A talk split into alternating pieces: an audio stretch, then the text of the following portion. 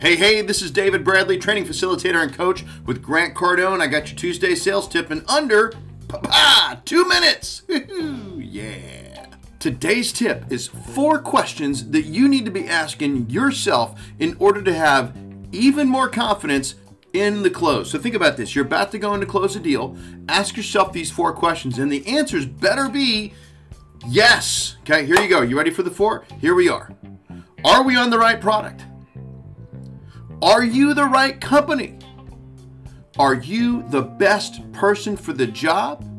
And last but not least, do you deserve this deal and the commission? If the answer is no to any of those questions, then you better get your head on right before you go in there and try and close that deal.